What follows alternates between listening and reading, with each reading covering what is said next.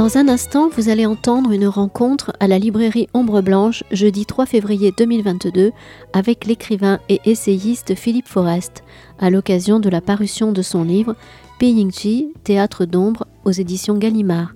Bonne écoute.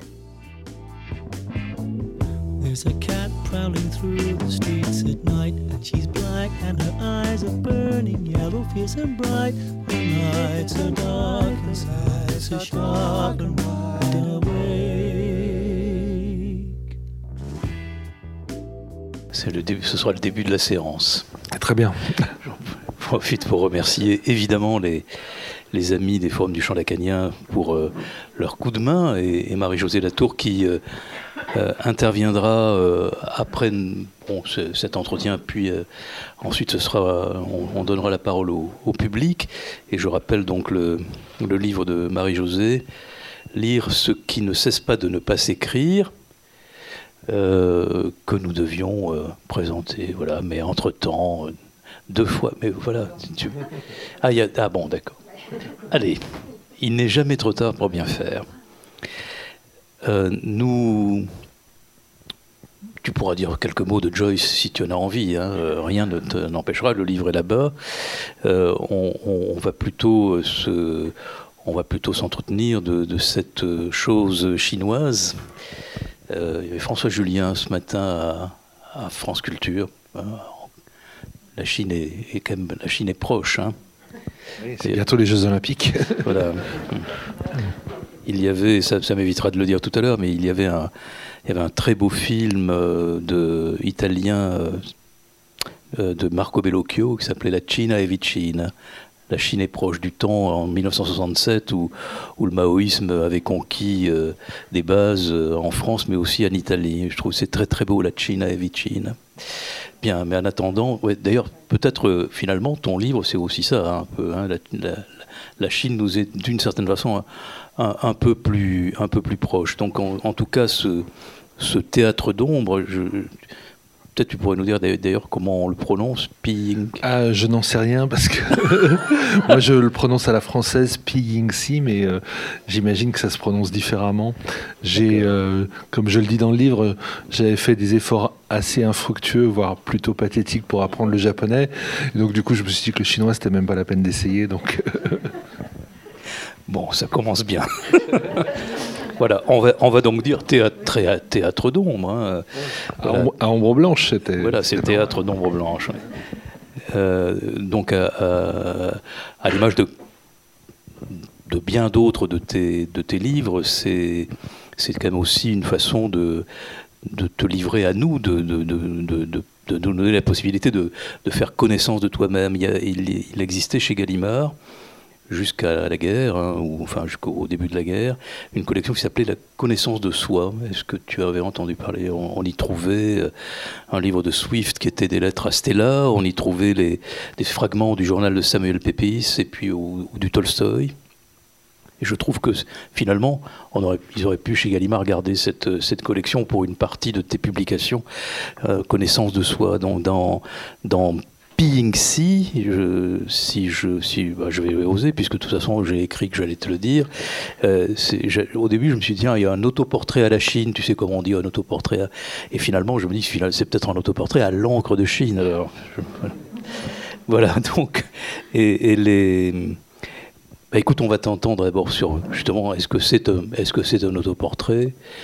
On verra peut-être plus tard ce qui t'a déterminé à, l'écrire. Mais voilà, est-ce que toi, c'est sur cette notion de, tu dirais quoi?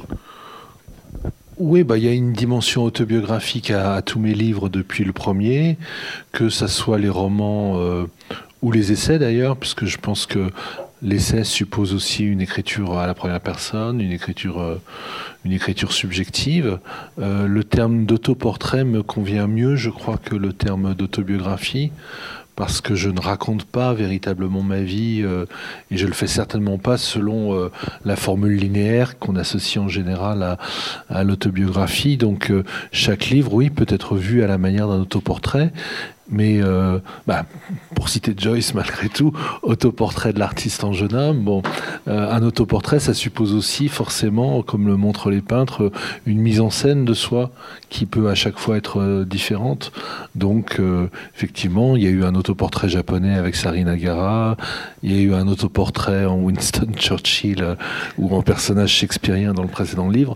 Là, c'est un autoportrait en ombre chinoise. Voilà. Oui, il est, un, il est un peu plus composite, quand même, un peu plus cubiste, hein, l'autoportrait de Churchill. Non, là, quand même, on sent bien que finalement, c'est la, Chine t'aurait presque tendu un miroir. Oui, mais euh, moi je suis très euh, dubitatif, perplexe, euh, même réfractaire à l'idée d'identité. Je pense que je pense qu'on n'écrit pas pour affirmer son identité. Je pense qu'on écrit au contraire pour la voir se défaire dans le miroir auquel euh, effectivement on se, on se contemple. Euh, il y a très longtemps, j'avais euh, écrit un petit texte justement sur l'écriture du jeu et qui commençait en citant le début de, Nadja de, Breton. Breton demande qui suis-je? Et la réponse, elle prend la forme d'un, proverbe dis-moi qui tu hantes, je te dirai qui tu es. Je pense que il y a quelque chose d'un peu spectral dans, dans, chacun des autoportraits que je, que je présente, étant entendu que le spectre, c'est justement celui qui, ne, qui n'a pas d'image euh, qui apparaissent euh, dans, dans, le miroir. Donc voilà, c'est plutôt comme ça que je vois les choses. Je, je suis, très, euh, je suis très loin et même très hostile à, à l'idée d'une littérature qui serait de l'ordre de la, de la quête identitaire. Voilà. Donc c'est un autoportrait, mais un peu particulier en raison de cette réticence que je viens d'exprimer. Il, y a quand même une, très grande densité dans, dans ce livre et beaucoup de pistes ouvertes, euh, à la fois euh, des, pistes qui sont euh, d'une certaine douceur, même comme tu le dis moment donné, à, propos de la Chine, d'une certaine, cette certaine fadeur que, l'on prise en, en, Chine. Et en tout cas, il me semble que peut-être ce serait la première porte à ouvrir, c'est celle de, c'est celle de Barthes et, comment la fréquentation de, des textes de, de Barthes a pu imprimer d'une certaine manière l'ensemble de ce, de ce, de ce théâtre d'ombre tu, fais référence au texte euh, alors la Chine de 1974, et il, y a un, complément euh, en 75, puisque ce texte est paru dans Le Monde, euh, Christian Bourgois le publie peu de temps après, et, dans, il y a un complément dans, lequel Roland Barthes réagit aux réactions que ce texte avait provoquées, et réactions d'ailleurs souvent interrogatives et parfois hostiles. Euh, je rappelle que ce, voyage de Barthes euh, était le voyage, il accompagnait les auteurs de la revue telle quelle, donc d'un mouvement euh, déclaré maoïste, un mouvement littéraire déclaré maoïste dans les années 70, donc c'était compliqué. Il et Barthes écrit sur la Chine, immense objet et pour beaucoup objet brûlant. J'ai essayé de produire, c'était là ma vérité, un discours qui ne fut ni assertif ni neutre, un commentaire dont le ton serait no comment, un assentiment, plutôt, donc un assentiment plutôt, dirait-il, mode de langage qui relève d'une éthique et peut-être d'une esthétique, et non forcément d'une adhésion ou, d'un refus, mode qui, eux, relève d'une raison ou d'une foi. Et il me semble que tu es, complètement tout au long de ce livre dans, dans cette euh, distance. Peut-être on viendra après à la question du neutre. Oui, ben, on parlait de miroir, donc à défaut de considérer dans le miroir du texte ma propre image, j'y vois apparaître toute une série de doubles, comme je l'ai souvent fait d'ailleurs dans mes livres antérieurs, et, Barthes est très certainement l'un de ces doubles qui va me permettre de dire de façon indirecte des, choses qui, me concernent aussi moi-même, et donc ce, qui me plaît dans, dans, dans le discours que Barthes tient relativement à la Chine, et qui est un discours assez embarrassé malgré tout, c'est euh, c'est la prudence finalement, euh, euh, la délicatesse, disons, c'est sans doute la, la, qualité essentielle de Barthes, la, la, délicatesse. Donc la délicatesse avec laquelle il s'interdit en quelque sorte d'exercer une violence par son discours. Donc il est, oui, dans une sorte de retrait. Son commentaire, c'est no comment. Voilà, et ça me semble plus intelligent, plus juste que la posture de beaucoup de gens qui qui, en connaissant la Chine aussi mal que, que Barthes ou que moi, ne se prive pas de développer des grandes théories sur, sur l'âme chinoise, sur la civilisation chinoise, etc. Barthes a l'intelligence vis-à-vis de la Chine, comme il l'avait fait vis-à-vis du Japon quelques années auparavant, de, de se situer dans cette posture de, de réserve, de retrait. Ce qui n'empêche qu'il se compromet quand même un peu euh, à l'occasion de ce voyage euh, euh, dans le soutien, dans le soutien au maoïsme, à la révolution culturelle chinoise, etc. Mais, mais il le fait d'une manière plus délicate et donc plus digne que, que beaucoup d'autres. Justement, peut-être pour parler de, évoquer cette délicatesse que l'on trouve tout au long de, de, la lecture de ton livre, cette délicatesse, elle est, euh, c'est toi qui l'a, qui l'a qui l'a naturellement posée dans l'écriture, ou finalement on se demande à te lire si elle n'est pas venue d'emblée de ce que la Chine te donnait à, à voir. Et d'ailleurs, peut-être n'avais-tu pas, lorsque tu y étais, n'avais-tu absolument pas l'intention d'en relater quoi que ce soit ah oui, certainement pas. D'ailleurs, ça m'a pris longtemps parce que mon premier voyage en Chine remonte, je crois, en 2004. Donc il a fallu quand même une quinzaine d'années pour que je me décide à écrire ce livre, auquel euh, certains de mes amis chinois me poussaient un peu parce que il pensait que il pensait, euh, il pensait que ce serait une bonne idée. Je, je sais pas si, je sais pas si c'est toujours leur sentiment après avoir lu le livre, mais en tout cas, en tout cas, ils étaient assez désireux que je que je fasse pour la Chine ce que j'avais fait pour le Japon avec Sarinagara. Donc euh, non, non, mais cette délicatesse, je pense que je sais pas si l'adjectif s'applique à moi, mais en tout cas cette euh, cette réserve, cette prudence, je, la revendique dans ce livre-là comme dans les autres, parce que je pense que le propre de la littérature, justement, c'est de de tenir un discours un peu perplexe, sinon inquiet. Donc on, on doit être, on ne doit pas être du côté de, de l'assertion, comme dit Barthes. On doit être du côté de la, de, la mise en suspens euh, plutôt que de, que de l'assertion. Donc je, crois que je le fais euh, de manière assez systématique et euh, il est normal que je le fasse aussi pour, pour la Chine. Alors justement, pour continuer encore un peu sur, sur Roland Barthes, est-ce qu'on est qu'on pourrait dire de, justement de Roland Barthes qu'il qu'il fut peut-être sans le savoir ou sans le vouloir, un, maître taoïste euh, auquel tu pourrais te, référer.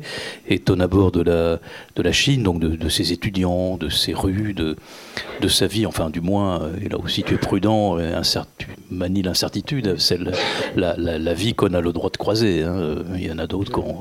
Et donc également des écrivains. Donc ton, cet abord de la Chine qui est, qui est le tien, est-ce qu'il doit je ne sais si c'est donc au taoïsme de Roland Barthes, mais est-ce qu'il doit au moins à ce, à ce cours sur le neutre, 77-78, euh, euh, on, peut trouver des termes qui, sont à propos de ce cours, vouloir ne pas vouloir, choisir de ne pas choisir? Oui, bah, je, j'ai bien conscience de, l'influence que, que Barthes a exercée sur moi et sur un certain nombre d'autres euh, euh, auteurs et lecteurs euh, un peu plus âgés que moi ou de, ma génération. Moi, qui n'ai pas connu qui n'ai pas connu Barthes, puisque j'ai commencé à m'intéresser à sa littérature au moment où il avait disparu. Donc il y a une influence certaine. Maintenant, je pense que Barthes, en fait, est moins influencé par la pensée chinoise ou par la pensée japonaise qu'il ne refait un peu comme je le fais moi-même, euh, il ne, refait l'expérience de manière répétitive de, l'écho que sa propre euh, approche de, la littérature est susceptible de trouver euh, donc du côté de la tradition zen au Japon ou de la tradition taoïste en Chine. Barthes connaissait très mal aussi bien la littérature japonaise que la littérature chinoise.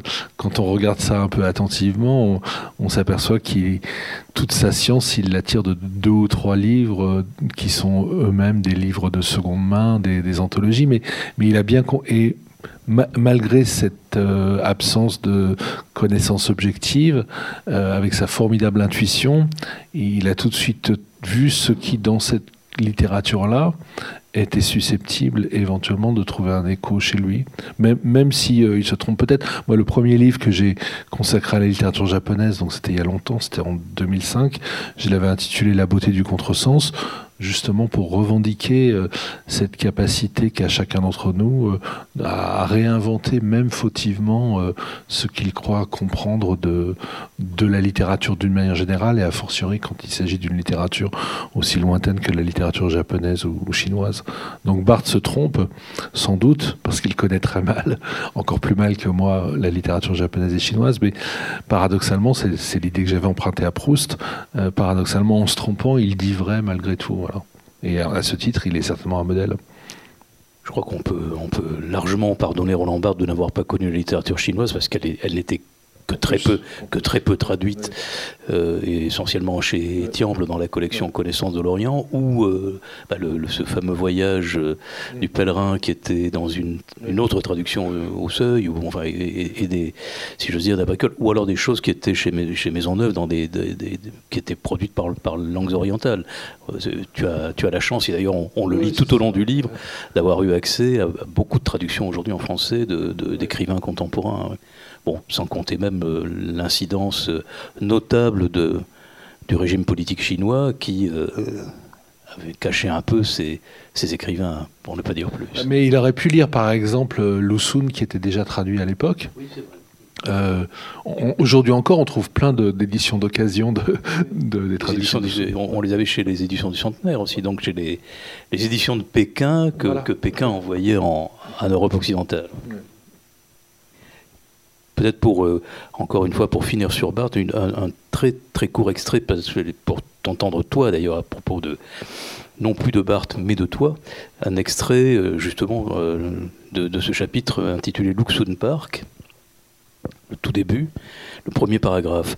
En Chine, j'étais allé chercher quelque chose, une réponse à une question.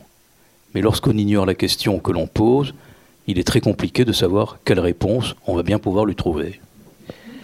Quant à renoncer aux questions et aux réponses, je crois bien que je n'étais pas encore parvenu à cette sagesse suffisante dont parle Barthes, et dont je doute qu'il l'ait lui-même atteinte. D'ailleurs, il ne le prétendait pas. Sans doute ne le souhaitait-il, souhaitait pas vraiment. Voilà, donc, donc, quand il est question d'incertitude. Bah oui, je, joue un peu avec toutes sortes d'hypothèses, mais euh, c'est, euh, je m'en suis aperçu euh, au fur et à mesure que j'écrivais le livre. c'est effectivement, je pense, ce qui donne un peu de sa cohérence au récit et de sa continuité.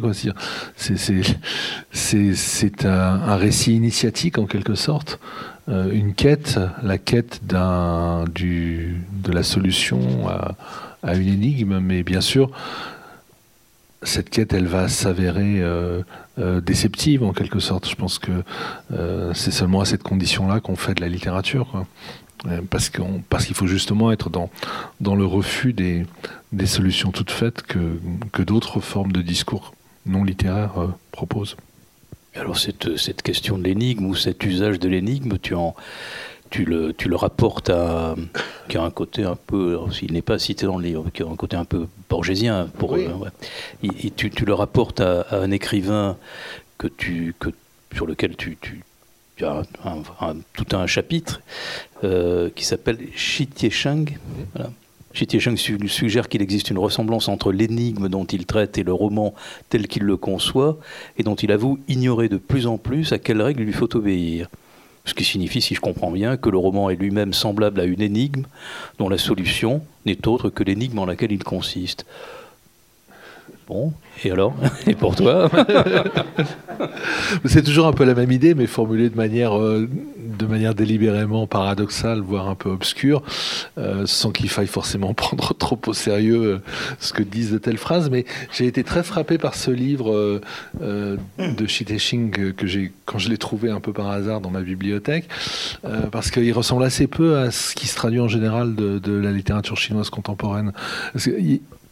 C'est surtout quand même, le, roman chinois, c'est surtout aujourd'hui un roman euh, qui porte témoignage sur l'histoire, selon des formules qui viennent à la fois de, la vieille littérature chinoise, mais aussi qui ont été très largement influencées par euh, le modèle du, réalisme magique latino-américain. on voit ça très bien quand on lit euh, certains des auteurs que, j'ai rencontrés ou dont je parle, comme Mo Yan, bien sûr, ou Yan Lianke. Voilà. Et, moi, c'est une littérature que je peux apprécier, mais qui est très éloignée de la mienne. Donc j'étais très surpris, en un sens heureux, de trouver euh, ce livre de Shi Tixing qui ressemble davantage à ce que moi-même je, fais. Euh, voilà. D'ailleurs, enfin, ça, tu l'as prêté à, cet auteur chinois je ne l'ai pas inventé, il existe vraiment. Ah non, mais... Simplement, tu l'as tiré de. il est, il est, euh, il y a eu un livre de lui qui a été traduit en français et j'imagine que le livre n'a intéressé personne et que donc euh, voilà, il est mort, euh, il est mort maintenant. Euh, Encore une énigme à résoudre et en tout cas toi. Tu, tu reprends cette idée de l'énigme et tu, tu écris dans un pareil paradoxe. Je retrouve celui dont je parlais. À une énigme, il faut toujours que la solution fasse défaut afin qu'elle livre ainsi l'absence de secret qui en constitue le dernier mot. Quelque chose doit manquer au texte qui dit la vérité du monde et qui ne peut lui être fidèle qu'à la condition de rester incomplet. Et, à la fin du livre, Bon, finalement, tu ajoutes sur cette question de la vérité, tu dis euh, le romancier fabule, il, doit, il fait seulement comme si. Et ça, c'est c'est un peu c'est dans ta conclusion, mais, mais euh, ça t'a traversé tout le long du livre. Et finalement, quand tu reviens en arrière sur tout ce que tu as, tout ce qui précède ce chapitre 20 ou 21 dans lequel tu dis ça, tu as vraiment l'impression que c'est à ça que tu as répondu, c'est-à-dire faire comme si? Ah oui, il faut, non, il faut faire comme si, il faut fabuler, il faut en passer par la fiction.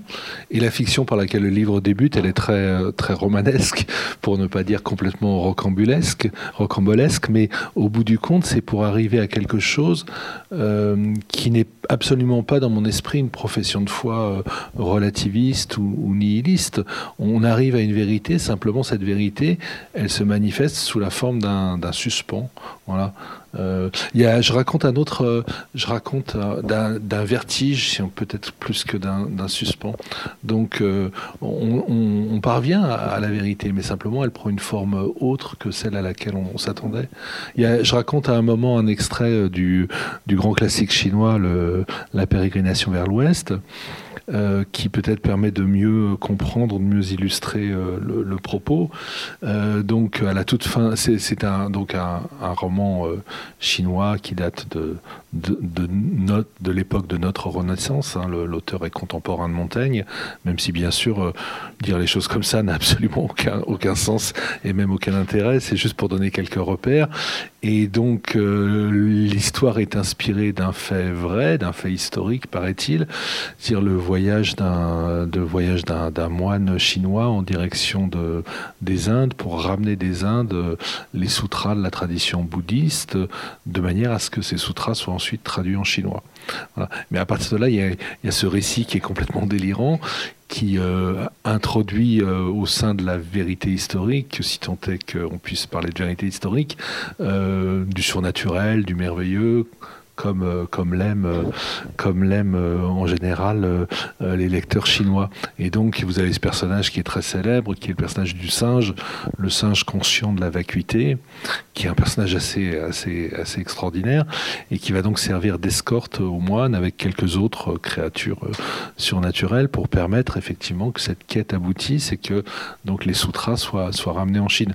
Et donc juste avant la fin du, livre, qui est énorme, hein, ça fait deux volumes dans la Pléiade. Ils ont enfin récupéré euh, les sutras sur le monde des vautours. Et euh, pour pouvoir rentrer en Chine, euh, il sollicite l'aide d'une tortue magique qui va les porter sur son dos, sous réserve que le moine voudra bien tenir la promesse qu'il lui a faite. Enfin bon, et comme les choses ne se passent pas comme la tortue l'avait souhaité, elle laisse tomber, elle laisse tomber toute l'escorte euh, dans, l'océan dans la mer, je ne sais pas exactement où. Et donc catastrophe, alors le singe et, le saint euh, survivent, ils réussissent à sortir de l'eau les, les, sutras, ils les font sécher euh, au soleil sur un rocher, et au moment de, de, remballer la précieuse cargaison de ces manuscrits, il y en a malheureusement un qui, qui se déchire, et seul reste l'empreinte de ce texte sur le rocher. Et donc le saint, le saint se, désole en se disant que ce précieux texte euh, sacré euh, va être perdu à tout jamais. Et le singe lui explique que non, il est important que le texte sacré soit incomplet parce que la réalité elle-même, le monde lui-même est incomplet. C'est un des thèmes euh, essentiels de la pensée euh, bouddhiste.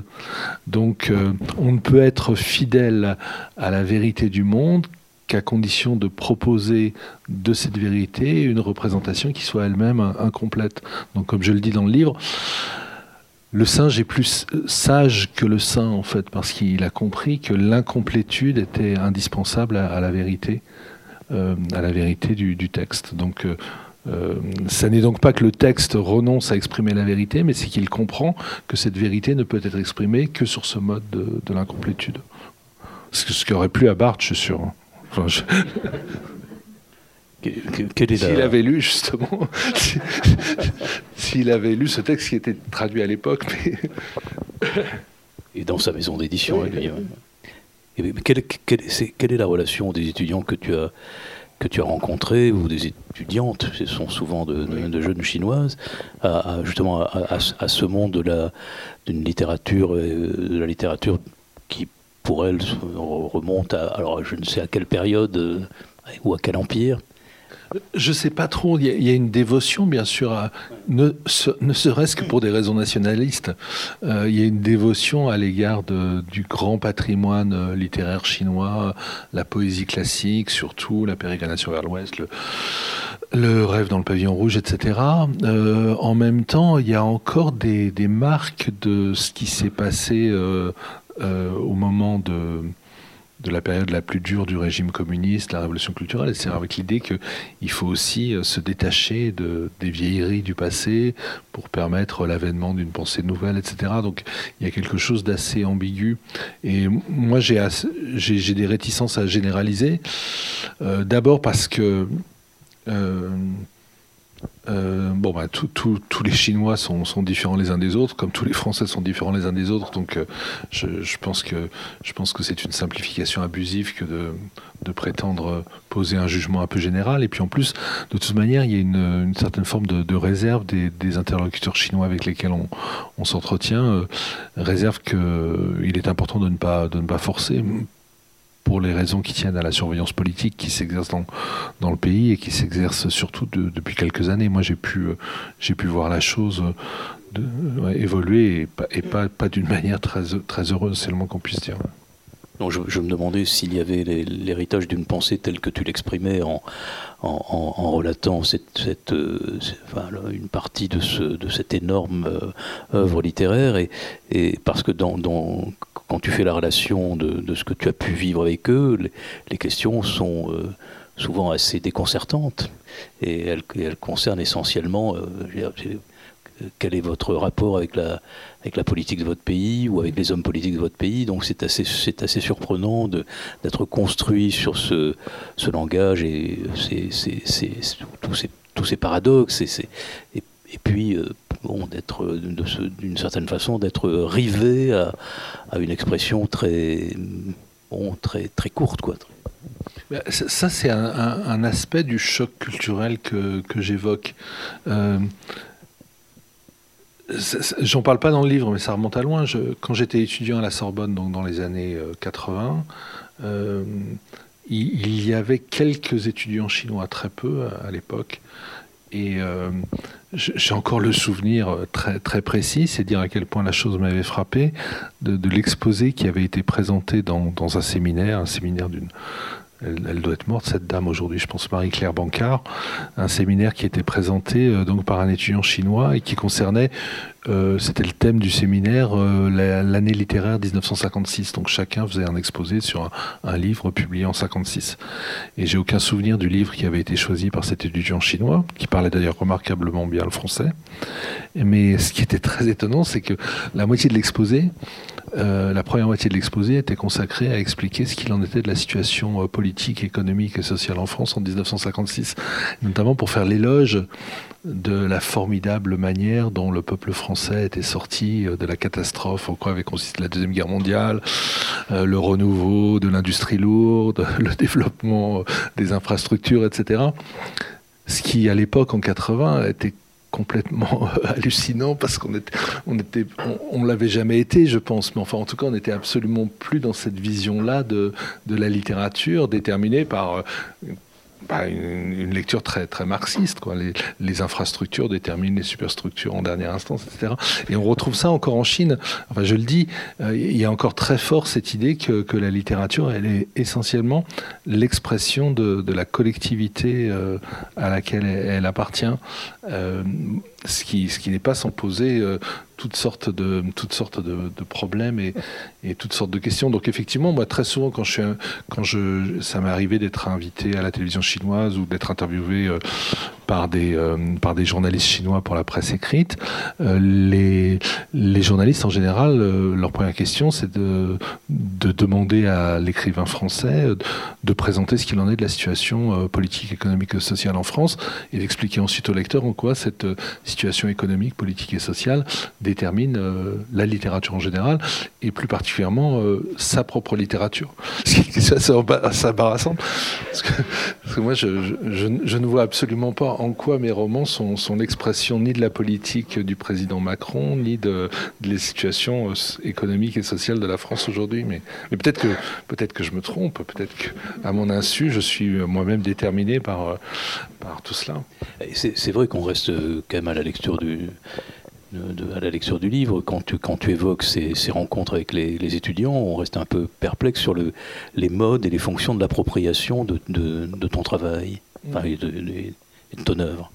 Aussi bien en, Chine. En, Chine, oui. Oui, euh, oui. mais alors en même temps, là, contrairement à ce que j'ai dit à l'instant, j'ai un peu généralisé et donc simplifié, mais il y a aussi euh, en Chine, parce que moi, en, Chine, j'étais en contact surtout avec des, euh, des écrivains, des universitaires, des professeurs, des étudiants, etc et en ce qui concerne les, étudiants, les professeurs, euh, les universitaires, c'était des gens qui étaient euh, spécialisés euh, dans le domaine de la littérature européenne et parfois plus spécifiquement de la littérature française. Donc, du coup, ils avaient fait comme un pas de côté qui leur permettait de ne pas être complètement déterminés par la vision de la littérature qui était propre à l'enseignement qu'eux-mêmes ils avaient reçu en Chine. c'est pour ça que c'est, de à mon avis, c'est très important de en dépit du, verrouillage politique auquel on assiste depuis quelques années, c'est très important, euh, quelles que soient les réserves qu'on peut avoir, de, maintenir ce dialogue avec ces intellectuels chinois, parce que eux, ils sont, euh, ils sont dans, l'attente d'une autre parole, d'une autre littérature qu'ils comprennent, qu'ils apprécient, qu'ils aiment, et euh, qui peut éventuellement leur permettre de, de desserrer un peu l'étau intellectuel dans lequel ils se trouvent pris. Alors aujourd'hui, ils le peuvent. Il, fut, il fut un temps, euh, longtemps, où ils, ne, où ne le pouvaient pas. Et là, je vais faire allusion à, à, une écrivaine qui devait accompagner euh, Richard Nixon en Chine euh, et qui n'a pas pu le faire. Donc Pearl Buck, étrange intrusion de Pearl Buck dans, dans, ton livre, mais je pense que tu vas, tu vas évidemment t'en expliquer. parce qu'on on, ne s'y attendait pas, comme tu, comme tu. Moi-même, je, je, ne m'y attendais pas. Voilà, et donc là aussi, euh, citation. Euh, d'abord, une citation de Perlbuck. Pour chacun d'entre nous, écrit-elle, arrive l'heure où nous nous éveillons à la triste vérité. Fin de citation. Et donc tu reprends et tu dis, tu écris, on cite souvent ce, ce mot de Tolstoï qui dit que toutes les familles heureuses le sont de la même manière, tandis que les familles malheureuses le sont chacune à leur façon. Moi, je crois plutôt le contraire. Le bonheur se vit de mille manières, mais le malheur prend toujours à peu près la même apparence, car la triste vérité dont parle Perlbuck, quelle que soit sa cause ou sa forme, présente le même visage à celui qui se réveille soudain du sommeil au sein duquel il était confortablement plongé. Alors tu, tu, tu, cette référence euh, à Perlbuck, ce n'est pas uniquement pour euh, la Chine et pour le fait que finalement elle, elle aimait profondément ce territoire qu'elle a, dû, qu'elle a quitté dans les années 30 mais euh, évidemment pour, une, chose euh, à la fois impartageable et partagée, qui est, qui est, du moins échangée, en tout cas dans une approche et dans une écriture. Donc c'est la, en l'occurrence pour elle, ce n'est pas la perte d'un enfant, c'est un, enfant qui n'a jamais grandi.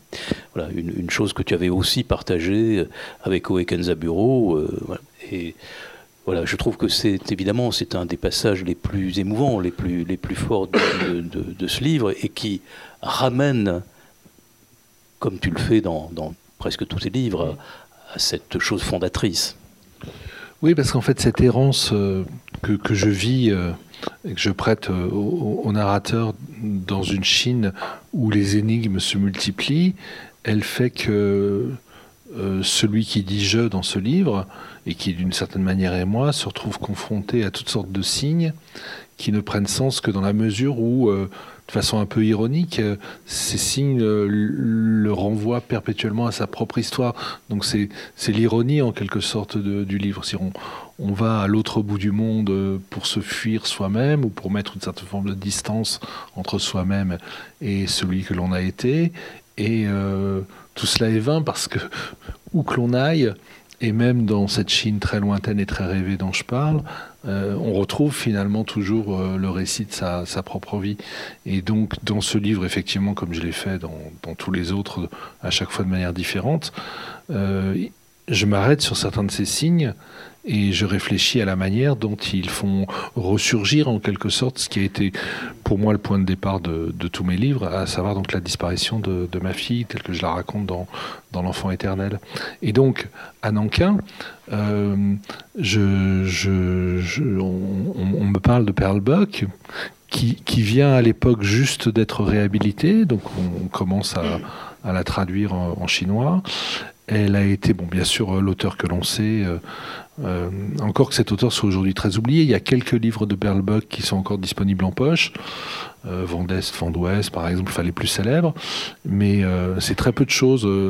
et, et, c'est vrai aussi pour les éditions originales aux États-Unis ou en Angleterre. Hein. L'œuvre a pratiquement sombré. Elle a très peu de très peu de lecteurs désormais. et donc, Perle Buck a vécu à Nankin, notamment au moment de ce qu'on appelle l'incident de, de Nankin. Et euh, à ne pas confondre avec le viol de Nankin euh, dix ans plus tard, enfin bon.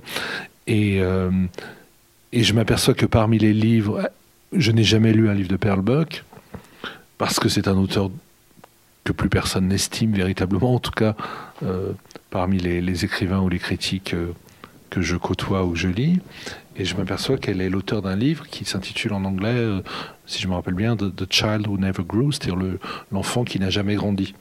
Et ça, renvoie pour moi bien sûr à cette phrase de, James Barry au début de Peter Pan, phrase que j'avais placée au début de mon premier roman L'enfant éternel, donc tous les enfants sauf un grandissent.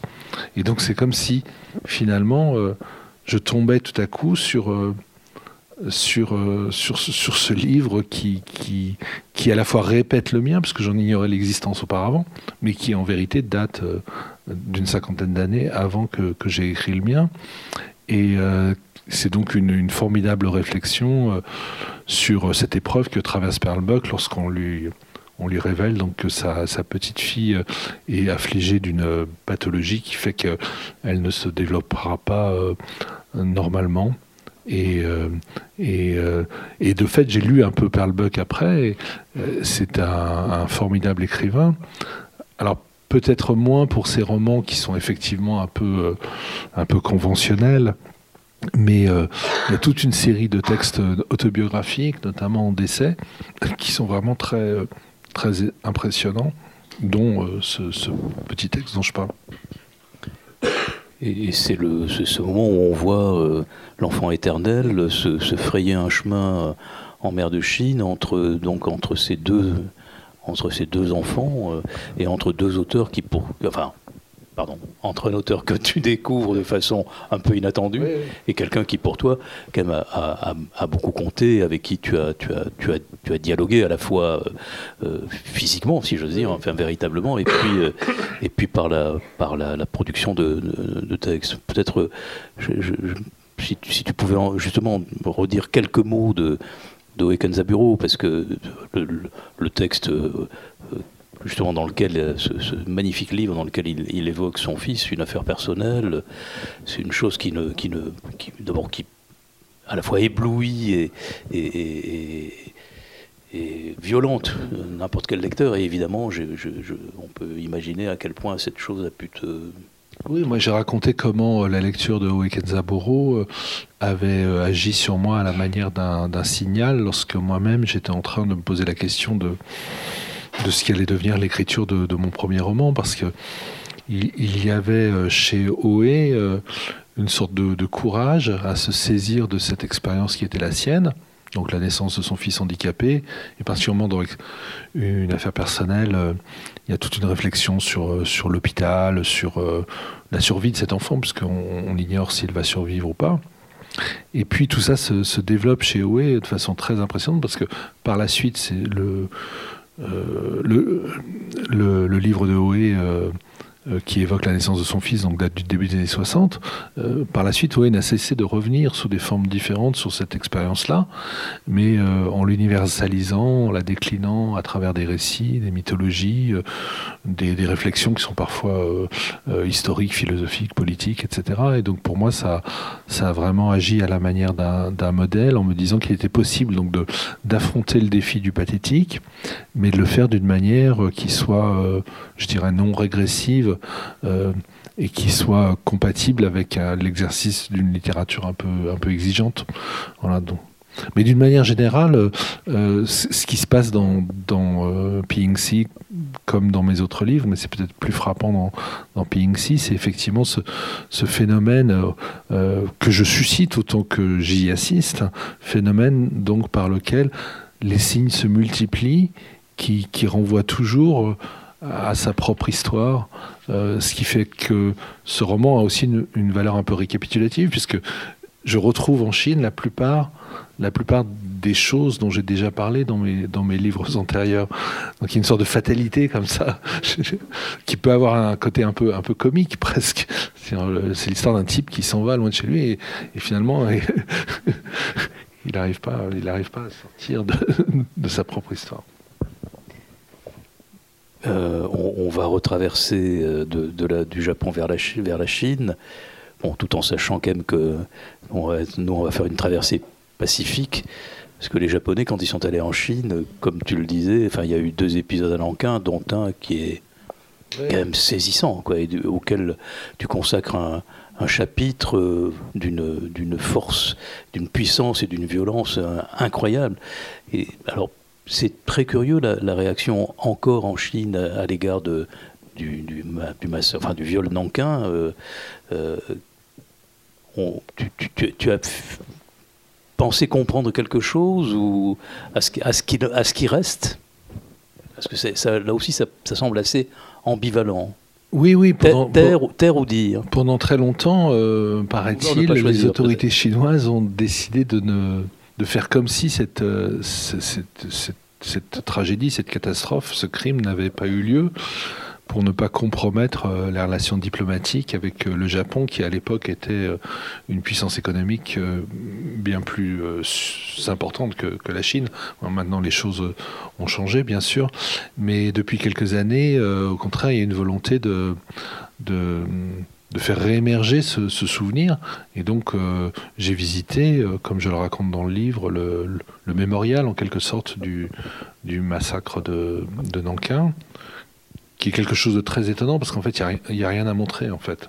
Euh, enfin, comme c'est souvent le cas dans, dans des, lieux comme celui-là, qui ont été le théâtre d'une destruction si massive que, que même les traces de la destruction, comme on le dit aussi à propos des camps d'extermination nazie, ont, disparu.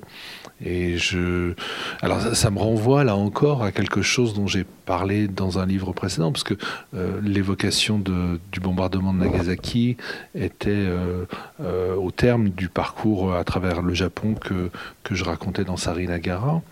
Et euh, les Chinois ne, se font jamais faute de rappeler que euh, le massacre de Nankin perpétré par l'armée japonaise en 1937 a causé davantage de victimes et dans des conditions, euh, je sais pas, on peut pas comparer les conditions, bon, c'est idiot ce que je dis, mais en tout cas davantage de victimes que le bombardement nucléaire d'Hiroshima et de Nagasaki, ce qui est une manière de, montrer que le Japon est moins la victime euh, que l'on dit parfois, enfin que, euh, le coupable finalement de, ce déchaînement d'horreur qui a eu lieu euh, en Asie, donc avant et après ce que nous appelons nous la, Seconde Guerre mondiale.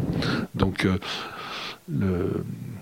la prise en compte de, Nankin dans le livre me permet de revenir sur ce que j'ai pu écrire dans, dans Sarinagara à propos de, de Nagasaki, non pas pour, non pas pour adopté une position différente vis-à-vis du crime de guerre qu'a constitué le, bombardement de Nagasaki, mais bon, pour prendre les choses sous un angle un peu différent. ce qui fait dire d'ailleurs, hein, enfin, ce que, ce que tu signales à propos de, de ce massacre de, de, Nankin et de ce, qui en, de ce qui en est dit par une historienne américaine, une jeune historienne d'ailleurs, euh, qui, euh, en, qui est d'origine chinoise et qui, est, qui, qui, en fait un état vraiment terrifiant, euh, que finalement, bon, bon Hiroshima, Nagasaki, bah, c'est Bon, c'est presque le juste retour, euh, le juste retour des choses, et, et, et elle-même, euh, de façon très curieuse, va, va être euh, victime de cette, de, de, comment dire, de, je sais même plus comment le dire. Ouais, mais c'est ça qui est un peu déplaisant, c'est que finalement, euh, l'horreur de Nankin sert à relativiser l'horreur d'Hiroshima et de Nagasaki. Et euh, notamment au service d'un discours nationaliste qui est aussi bien le discours nationaliste tenu par les Américains que le discours nationaliste tenu par, par les Chinois. Euh, puisque les Américains, et c'est ce qui a fait le succès du livre consacré par Iris Cheng à, cette histoire, les Américains considèrent que euh, finalement, euh, l'horreur de Nankin vient justifier euh, la décision qui a été prise par le président américain de, de, détruire donc les deux cités d'Hiroshima et Nagasaki. Et, les Chinois, dans une autre perspective, eux considèrent que l'horreur de Nankin justifie en quelque sorte l'attitude quand même relativement hostile qu'ils adoptent à l'égard du, Japon, dans la mesure où le Japon a toujours refusé de, reconnaître euh, véritablement les crimes de guerre qui ont été perpétrés, euh, notamment en Chine et particulièrement à Nankin. Alors, ben, on, le sait, on le, on, le, le revoit. mais le livre n'est pas un livre, évidemment pas un livre d'histoire de la Chine. Bon, il y a quelques épisodes qui sont, qui sont relatés. On, voit bien à quel point tous les, tous les, tous les soubresauts euh, ont pu conduire parfois aussi à des, à, une administration, euh, politique de la, vérité et de la, liberté euh, difficile.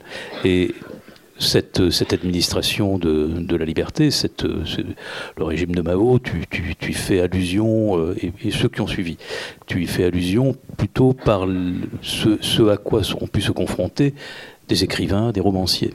Et, tu t'attardes évidemment sur Luxun qui, lui, euh, bon, il, a eu la chance d'une certaine façon de ne pas avoir mort en 38, c'est ça Ou quelque chose comme ça bon, à, ne, pas connaître des, turpitudes de, du régime maoïste, mais tu t'attardes sur, plutôt sur son, sur son frère, il s'appelle Shu Zuoren, et je trouve que ça, aussi c'est un portrait assez, assez surprenant qui peut peut-être euh, pourrait mieux expliquer aujourd'hui euh, le, rapport des Chinois à leur littérature. Oui, mais je pense que ce qui m'a décidé à écrire ce livre, c'est la découverte que j'ai faite de ce, de ce personnage, sous Warren. Euh, qui, et, c'est un exemple de plus de, ces signes euh, qui, qui balisent en quelque sorte ce, chemin euh, dont le narrateur ne sait pas véritablement vers où il va l'emmener. Euh, parce que donc je ne raconte pas l'histoire de la Chine, je, je, raconte même pas mes voyages en Chine, je, raconte en quelque sorte cette errance parmi euh, une Chine qui est surtout le lieu où se manifeste comme ça euh, un nombre de signes que, que, je relie les uns aux autres. Voilà, ouais, c'est ça exactement. Et, et donc le, signe essentiel pour moi c'est celui-là, c'est-à-dire donc Sarinagara avait été traduit en chinois. Et euh, ça posait euh, à ma traductrice euh, un certain nombre de, problèmes. enfin, la, traduction en japonais puis en chinois de ce, de ce roman a été particulièrement complexe parce que justement, j'y joue avec un certain nombre de références qui sont à la fois japonaises et, chinoises. Et donc dans Sarinagara, c'est le titre du livre, je partais d'un poème de Kobayashi Issa qui, qui est le haïku qu'il a composé à la mort de sa fille, qui dit monde de rosée, c'est un monde de rosée, et pourtant, pourtant. Sarinagara, ça veut dire et pourtant. Et euh, donc, euh, ma traductrice me dit euh, j'ai eu beaucoup de mal à, traduire les poèmes japonais que tu cites. D'autant plus que certains poèmes japonais que je cite, je les ai inventés en fait, donc ça, rendait, difficile la tâche de, d'en retrouver euh, le texte original. Mais elle me dit, mais en tout cas, euh, pour les poèmes de Issa, euh, j'ai eu moins de mal parce que il se trouve que Issa a été traduit il y a très longtemps en chinois par le par Zuz Warren et je lui dis ah bon qui qui ça? Je, et parce que bon bien sûr on, passe facilement pour un idiot parce que, légitimement parce que parce qu'on connaît, on connaît très mal la littérature chinoise. Donc c'est comme si, euh, c'est comme si euh, on disait, euh, oui, ça a été traduit, je sais pas, ou ça a été. Enfin, c'est comme si on citait un écrivain très célèbre français et, que, personne en Chine ne connaissait. Bon, et donc et donc, euh, ce Zhu Warren, le frère de Lu Sun, donc, euh, a traduit euh, en chinois l'œuvre de Issa et, notamment les poèmes qu'il a consacrés à la mort de sa fille. Et donc, à partir de là, je découvre l'existence de ce personnage qui se trouve avoir lui-même perdu sa fille et qui sans doute a été poussé, peut-être en tout cas, vers l'œuvre de Issa, justement par cette parenté qui existait entre leurs deux expériences. Donc, comme j'avais découvert en Perlbuck un auteur qui, en quelque sorte, avait écrit mon propre livre avant même que je l'écrive. Je, découvre en Zuzu quelqu'un qui avait écrit un autre de mes livres et dont j'ignorais jusque-là l'existence. Et du coup, je me mets à, m'intéresser à lui. Et, et c'était très, très intéressant parce que, en fait, c'est ça J'aurais pu donner une forme, peut-être j'aurais dû, j'aurais pu donner une forme plus conventionnelle au livre en racontant l'histoire de ces deux frères, c'est très à la mode, deux frères, deux sœurs, etc. Euh, mais euh, parce que Lusun passe pour ben si, mais j'essaye, mais j'y arrive pas. mais euh, et donc Lusun, il va devenir le grand écrivain communiste. enfin, c'est Mao Tse-tung qui va lui, lui, lui, lui faire euh, lui, oui, le, transformer en, une statue, en, l'emblème même de ce que c'est qu'un écrivain révolutionnaire. Alors qu'en fait, quand on lit euh, les textes de Lusun, qui ont été donc euh, très abondamment traduits et très souvent commentés par un certain nombre de spécialistes, on s'aperçoit que cette ferveur politique qui habite d'abord Lusun, elle va vite, elle va vite euh, appartenir pour lui au passé. Les derniers textes de Lusun sont des textes qui sont très désabusés, très amers, voire un peu nihilistes. Bon. Donc il y a Lusun qui passe pour le grand écrivain révolutionnaire, et Zuz Warren, au contraire, il passe pour l'antithèse de ce que représente son frère, parce que d'abord, il a très vite renoncé aux positions politiques qui avaient été également les siennes en, en 1919, et il s'est retiré dans une position qui est un peu une position de dandy, euh, euh, d'écrivain dégagé ou désengagé, etc. Et pour pour aggraver encore son cas, il a accepté euh, un certain nombre de, de positions officielles au moment où les Japonais ont euh, occupé une partie de la Chine. Et donc, il est, vu en Chine. Il a longtemps été vu en Chine comme un, collaborateur. et c'est ce qui explique sans doute, encore que la chose soit mystérieuse, qu'il ait été euh, vraisemblablement au nombre des premières victimes de la révolution culturelle chinoise. Il habitait à Pékin et quelques jours après le grand discours qui invite euh, la jeunesse à, se mobiliser au service de, la révolution culturelle chinoise, il y a, toute une série de, enfin d'événements, euh, les événements qu'on connaît, quoi, et qui, qui, passent par la mise en cause, l'humiliation de personnages non conforme à l'idéal communiste, et, parfois tout ça tourne au lynchage et, à l'exécution, et donc il est très vraisemblable que Zuzou a été assassiné euh, à ce moment-là. Et euh, pendant longtemps, donc, euh, son œuvre a été en quelque sorte mise à l'index, et c'est seulement relativement récemment donc que l'œuvre de Zuzou a été à nouveau publiée, commentée, etc. Bon, je ne sais pas ce qu'il en est aujourd'hui, parce que paraît-il, paraît-il toute évocation de la révolution culturelle chinoise euh, aujourd'hui est considérée comme suspecte et euh, de plus en plus problématique, même, euh, même chez, chez les écrivains d'aujourd'hui, ce qui, est quand même assez étonnant parce qu'il y a en Chine ce qu'on a appelé à un moment la littérature des cicatrices, qui est, qui est essentiellement consacrée à l'évocation justement de cette période. Et il y a toutes sortes de témoignages qui permettent de, se faire une idée relativement précise, témoignage ou témoignage romanesque sur, sur ce qu'a été la révolution culturelle chinoise.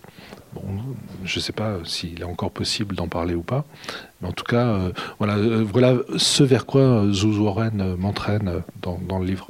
Mais peut-être ce sera mon dernière question avant de, d'écouter euh, Marie-Josée, enfin de t'écouter, de t'écouter, lui te poser des questions.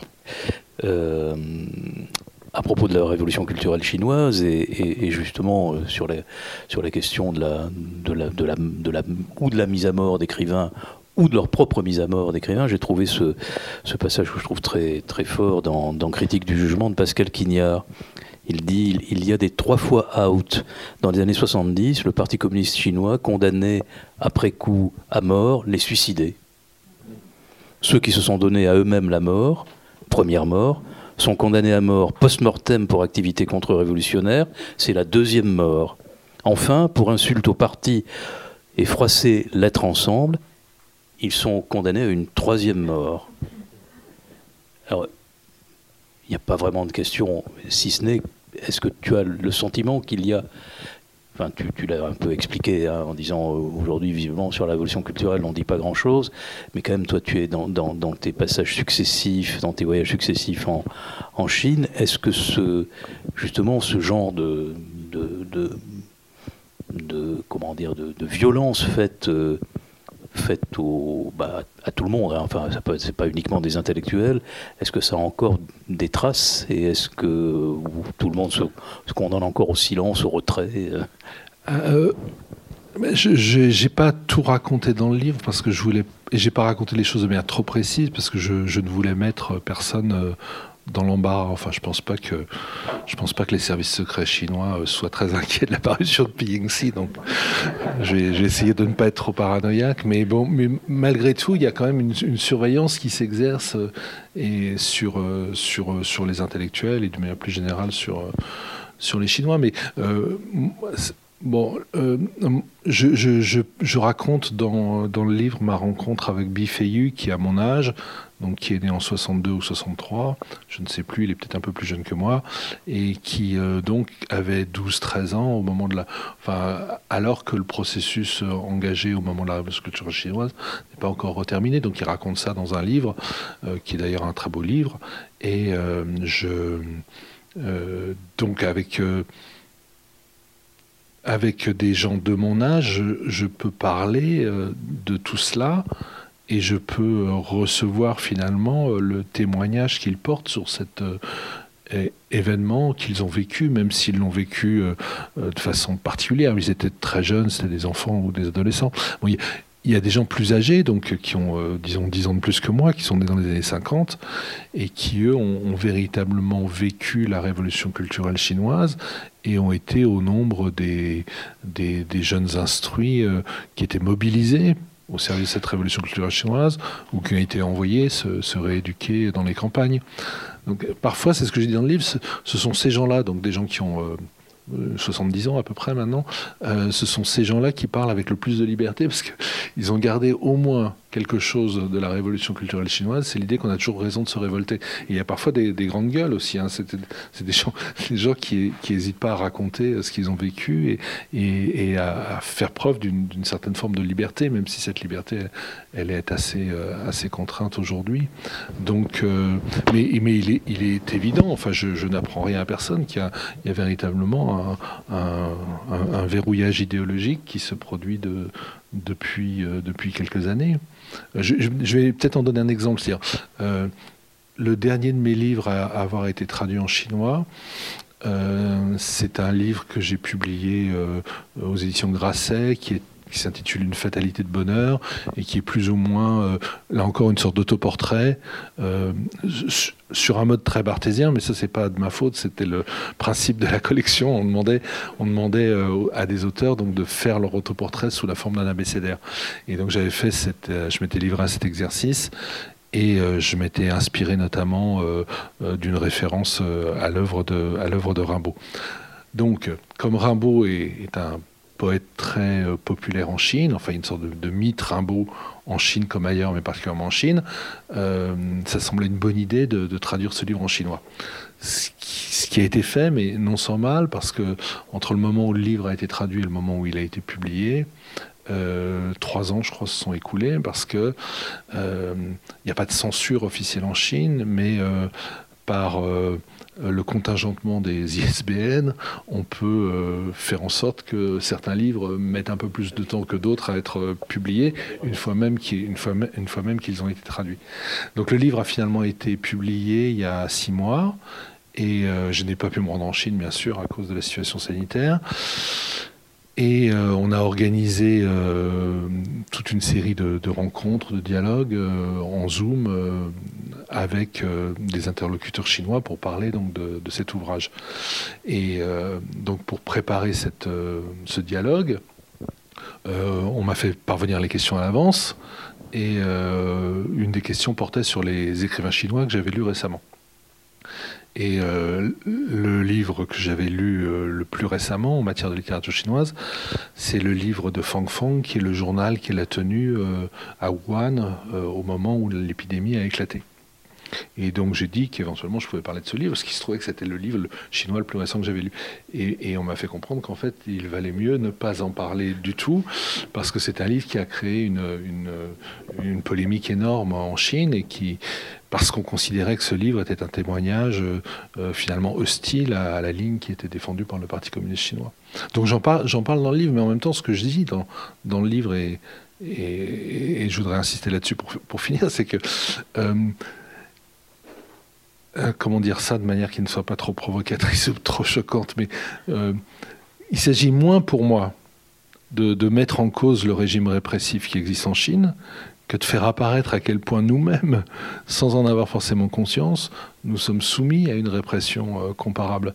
Parce que ce qui est très, très amusant, enfin, condition d'avoir un peu le sens de l'humour et d'un humour noir, c'est de voir que les arguments qui sont utilisés par le Parti communiste chinois pour discréditer Fang Fang, au nom de ce qu'on appelle là-bas l'énergie positive, sont exactement les mêmes arguments qui ont été mis en avant en France par notre propre gouvernement pour discréditer tous les gens qui euh, étaient hostiles à, la ligne adoptée euh, par le président Macron, au nom, au nom d'une nécessaire mobilisation au service de la cause nationale. Donc si vous n'êtes pas favorable à la politique sanitaire mise en place par le gouvernement, vous êtes forcément un défaitiste, un nihiliste, un mauvais esprit, etc. etc.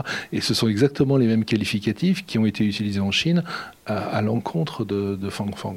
Donc c'est ce que je dis dans le livre, et je, le crois sincèrement, c'est-à-dire ce qu'on appelle l'énergie positive en Chine, ce n'est pas très différent de, la résilience au nom de laquelle on, essaye de nous imposer euh, dans les démocraties occidentales. Euh, euh, une certaine idée de ce que doit être euh, la soumission finalement de l'individu euh, au pouvoir, au pouvoir politique. Donc bien sûr, je, vais être prudent, euh, la répression ne prend pas une forme aussi violente, aussi brutale en Europe qu'en Chine parfois, mais l'intérêt de, la littérature, c'est de c'est de créer un espace de, liberté et de résistance à l'égard de, toutes les formes de, la propagande, qu'elle soit, communiste ou démocratique. Ce que je dis dans le livre, euh, c'est bien beau de voir euh, la poutre idéologique qui est dans l'œil de son voisin, mais ça sert surtout à prendre conscience de la paille idéologique qui est aussi dans le sien. Voilà. Donc euh, c'était, ma déclaration politique.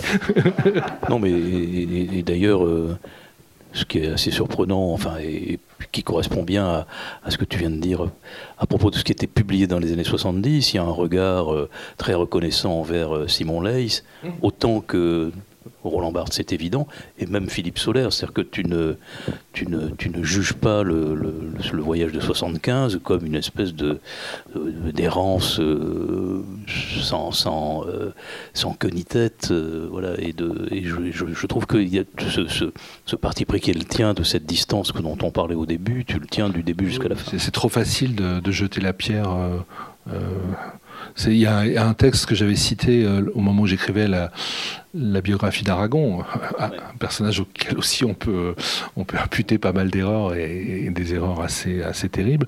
Euh, il y a un texte de Milan Kundera qui s'appelle Chemin dans le brouillard, où Kundera dit euh, Lorsque nous voyons les hommes du passé errer sur les chemins d'autrefois, nous ne voyons plus le brouillard qui dissimulait à leurs yeux ce chemin sur lequel ils erraient. Donc euh, nous sommes aussi aveugles finalement que les hommes d'autrefois. Eux ne voyaient pas le chemin, nous nous voyons le chemin, mais nous ne voyons plus le brouillard. Chemin dans le brouillard, je ne savais pas que ce texte existait, c'est le, nom que Janacek avait donné à une de ses plus grandes partitions de piano. Et, ah. comme tu le sais, c'est un grand fanatique de Janacek. Oui, sans doute qu'il y avait une allusion qui a dû m'échapper.